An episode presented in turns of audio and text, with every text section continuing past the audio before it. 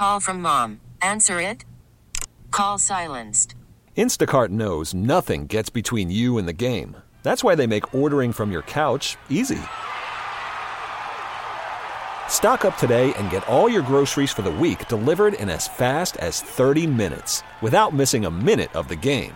You have 47 new voicemails. Download the app to get free delivery on your first three orders while supplies last. Minimum $10 per order. Additional terms apply. Okay, picture this. It's Friday afternoon when a thought hits you. I can spend another weekend doing the same old whatever, or I can hop into my all new Hyundai Santa Fe and hit the road. With available HTRAC, all wheel drive, and three row seating, my whole family can head deep into the wild. Conquer the weekend in the all new Hyundai Santa Fe. Visit HyundaiUSA.com or call 562 for more details. Hyundai, there's joy in every journey. You found the Playmakers on CBS Sports Radio 1140. Paul and Lindsay with you on this Monday afternoon. Remember, Audacy is your brand new home for all the audio that matters to you. Download the Audacy app today, spelled A U D A C Y, to listen to CBS Sports Radio 1140. To favorite us, just search us out, CBS Sports Radio 1140 on the app, and hit the heart, heart, in the upper portion of your screen. Vegas Golden Knights off today, back in game two tomorrow night at T-Mobile against the Minnesota Wild, in which they need to come back and get some dubs. But in Minnesota, they are seeing things in a much different light. There are two Declan Goffs, by the way, who have a very prolific uh, social media uh, uh, profile. Mm. One is an amateur drift car racer in Australia. We do not have that Declan Goff with us. Damn it, disappointed again. we have the other one who writes pretty much about everything about Minnesota sports for a variety of publications, which I'm sure he could get into if we just asked him. Declan Goff joining the program. Declan, welcome back. Hey man, what's going on? Yeah, I'm not the other Declan Goff. Um, I have tried to get that Twitter handle, but I guess I can't get it, and it's kind of an issue. But yes, I am one of the two artists known, I guess, as Declan Goff. You're my favorite Declan, just so you know. Thank you, Linz. I appreciate that. First of all, hi. Hi, Lindsay. How are you? I'm. Well, I've been better to be honest, Declan, and like you know, she's torn. I'm torn. Well, everybody is messaging me like, "Who are you rooting for? Are you rooting for the Wild? Are you rooting for the Knights?" First of all, we're not supposed to root for anybody. I'm just supposed to watch the hockey. Like we are professionals, Declan. That is what we learned in our in our foundational time at, at SKOR North. That you are still there, and I have moved on, but uh, it just didn't feel good to me watching that game last night, and it wasn't like. I anticipated a loss, but it just didn't feel like the Golden Knights had a way to overcome the the Minnesota Wild and the level of discipline that they play with? Was it ever a doubt in your mind? And trust me, there usually would be, considering we're Minnesota. Like yeah. we're used to bad things happening. But did you feel as uh, comfortable with the Wild probably figuring out that game at some point as as I thought they were going to last night? Uh, I mean, after the first 20, I was a little worried, obviously, because Vegas came out with, with a lot of firepower and, what, 19 shots on goal. The Wild only had like five. So, yeah, I, w- I was definitely a little worried, but I felt like, all right, can weather the storm, get out of that first period. It's a new game in the second. And it felt weird because Vegas in the first period just like dominated the chances. And, you know, the Wild were throwing the bodies around and they had a lot of hits. But I felt like as the game wore on, after the strong start from the first, Vegas, like, kind of got in this weird rhythm where they couldn't figure out if we wanted to like still shove it down the Wild's throat offensively, but then they also were also trying to match the physicality, and I felt like they were starting not to chase the game, but they just couldn't figure out who they wanted to be. And to me, Vegas doesn't seem like a team that is like physically going to be like physically dominating you. They're not the St. Louis Blues. Like they're not going to use size and grit to overmatch you necessarily. They're going to use their depth and they're going to use a bunch of different lines that they can roll successfully that could score a ton of goals. Um, so I kind of felt like Vegas beated themselves in the last two, three periods. Which and I know, look, Cam Talbot was dynamite. Our Marc Andre Fleury had like swag on a hundred, just absolutely making save after save yesterday. But I felt like Vegas like basically beat it, that beat themselves. And then when you go into these playoff situations, when it goes to overtime, and you just need one to get in. And of course, Joel Eriksson gets a classic Joel Eriksson ugly goal, but hey, it's the playoffs and we'll take it. And yeah, it's a rare win in Minnesota sports. So considering how the first 20 minutes went, I was worried, but I, I, I kind of chalk up to Vegas beating themselves a little bit in the final two periods of regulation. And that, that's exactly what I'm getting at, and, what we've been talking about on our show today, uh, Declan, in terms of what we saw from the Golden Knights, because they did get away from their, their identity. And while they're the biggest team technically in the NHL, this is a team that is meant to fly, that is meant to play more of an up and down game. I think they built up physicality just to make sure that they're not pushed around, to make sure that they can play with the likes of the St. Louis's and with the Avs and not get pushed around. But when you have a, a, confusion of identities last night, where all of a sudden they're focused on taking hits and not on their on their best game, which is getting that puck moved up and through the zones, which they were doing so effectively in that first period. That's what I mean. It's like you you knew that they weren't going to be able to bring anything to kind of shake themselves awake. So it was just kind of like Minnesota was a muskie in the lake, looking up, waiting for waiting to jump on their prey, just to you know fly with the fishing opener references here. We know our audience here on the playmakers. Yeah, I love it. Exactly. So I, I ask you this: with the 128 hits that were apparently thrown last night, I think that's probably a little bit uh, overzealous on whoever was was scoring the game last night. But do you think that that was probably a, a, mindset that the Minnesota Wild wanted to trap Vegas in, that they wanted to lull them into that? Because we saw a lot of those extracurriculars after the whistle when um, a, week or so ago when they were playing in Minnesota. But now it just seems to ma- have manifested in the actual gameplay. And it's two different roads to the same result, which is a loss. But do you think that was a, a specific concerted effort for your Wild squad?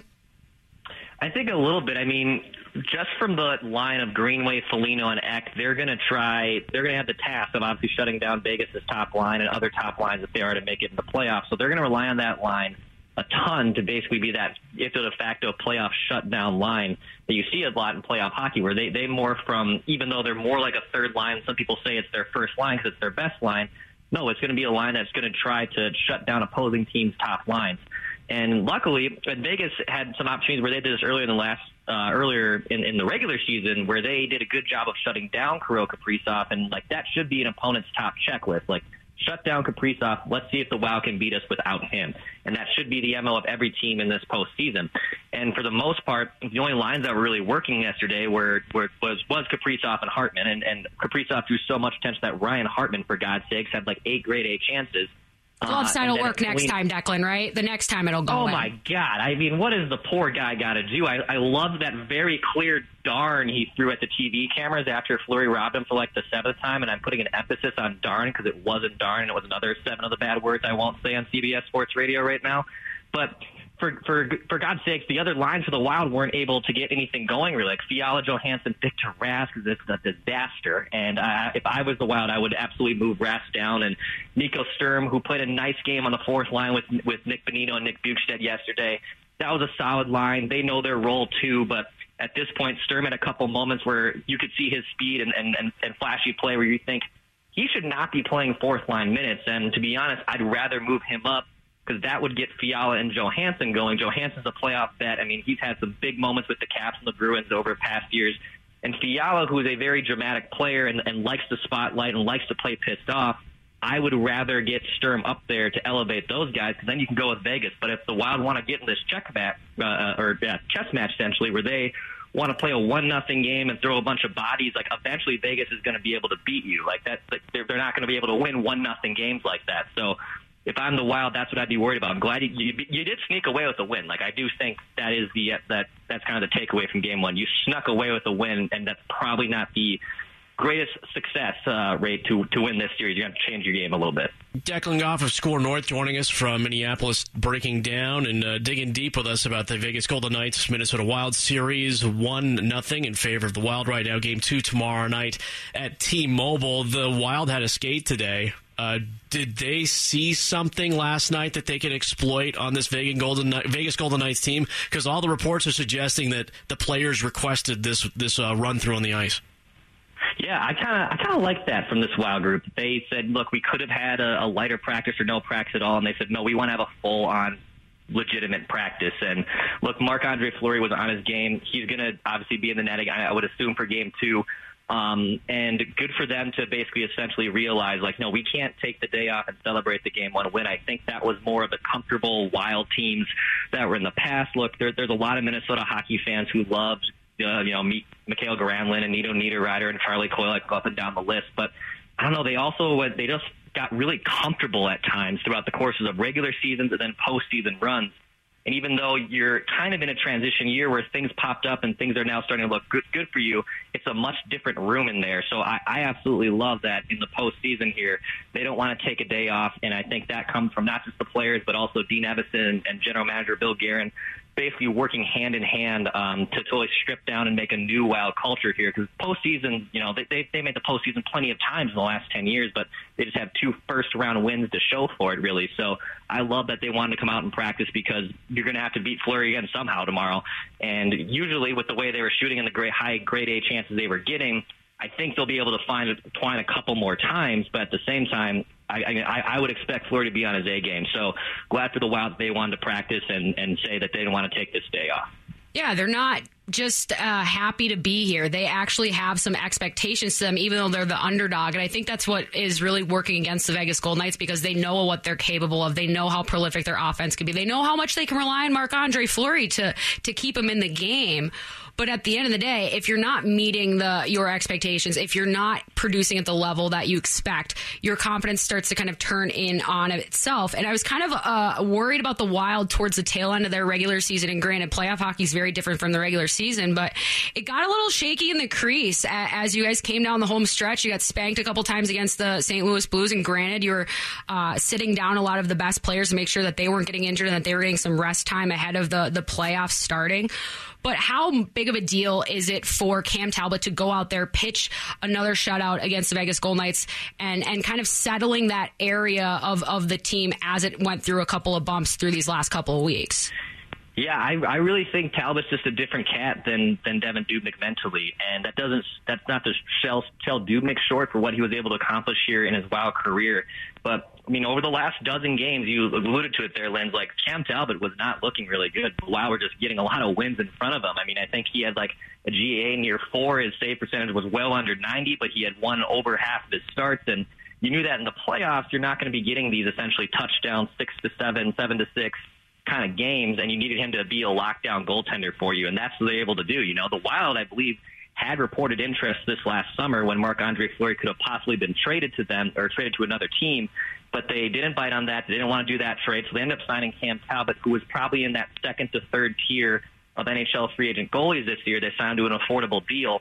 Um, and I, I will agree with Dubnyk on that part. You know, Dubnyk's cap hit, I believe, was a very manageable, like 4.1, and I believe Cam Talbot's right around the, the, the same mark.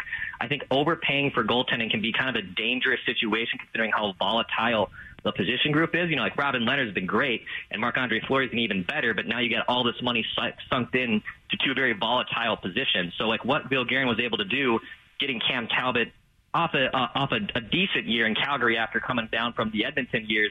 Um, yeah, he's their number one guy. You know, Kaapo Kahkonen had some nice showings in the in the early parts of the year, but he's still clearly going to need some work. Um, but this is Cam Talbot's net. You can obviously tell. Like I, it would take an awful lot for him not to start a playoff game. I think going forward throughout this run.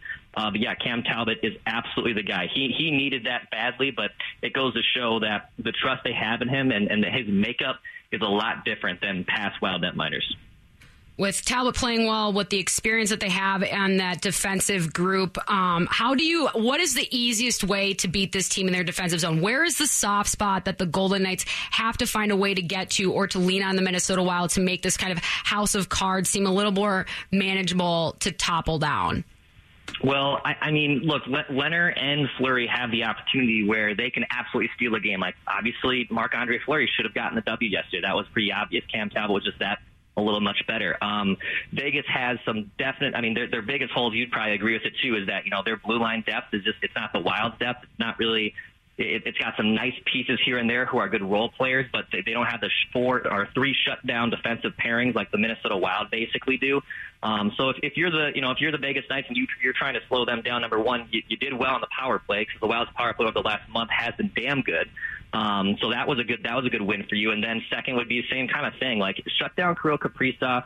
Let these other guys try to beat you. Like if you're Vegas, I don't really think you change a whole lot of your game necessarily from a defensive approach um, in the defensive end. You know, Fleury was feeling himself. I love the cocky swagger he had with with with the, with the glove hand yesterday. And if you're the Wild, if the glove hand is working, Minnesota, and I hope Dean Evason and company are listening to this podcast or this radio show right now on CBS Sports Radio in Las Vegas, don't shoot on the glove. If the glove is working, shoot anywhere else on the goaltender for God's sake. So if if I'm the Wild, that's what I'm trying to change. I'm trying to pick a couple different spots, but if you're Vegas, try to slow down Kirill Kaprizov, keep keep it up on on the penalty kill, and you most likely should be put in a good position to win the game. I'm curious how this goes. I still think it's probably a six or seven game series, and it's going to be an entertaining one. Dean's taking notes, obviously. He's listening. Declan Goff of SKOR North here on the Playmakers. Declan, appreciate you checking in with us, and uh, hopefully we can talk to you perhaps right before a game seven if we uh, get a very interesting series. Oh, I love it. I love it. Let's do it again, guys. Thank you. Bye. Bye. Is it the brother and sister kind of thing? Basically, we were both cutting our teeth around the same time uh, uh, back back home. But you know, Declan, um, it's it's a special team that the town is definitely starting to buy into. And with last night's win and to take it at home against Vegas it, with the crowd, like it's only going to build up from there. And and I think your question to note ab- about the intensity of practice for Minnesota and questioning Declan about that was was really pertinent because it illustrates exactly what Minnesota knows about the team that they have, and they're putting every ounce that they can to make sure that they're giving themselves the best shot. You know, they're ready. It mm-hmm. feels like it. And when you t- when you're up game one and you're up one nothing, you've definitely uh, you've gotten to a good place and at least off to a good start. For sure. Up next, we have a hard job. This episode is brought to you by Progressive Insurance. Whether you love true crime or comedy, celebrity interviews or news, you call the shots on what's in your podcast queue. And guess what? Now you can call them on your auto insurance too with the Name Your Price tool from Progressive.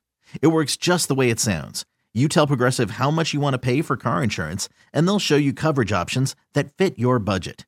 Get your quote today at progressive.com to join the over 28 million drivers who trust Progressive. Progressive Casualty Insurance Company and Affiliates. Price and coverage match limited by state law. You could spend the weekend doing the same old whatever, or you could conquer the weekend in the all new Hyundai Santa Fe. Visit HyundaiUSA.com for more details. Hyundai, there's joy in every journey.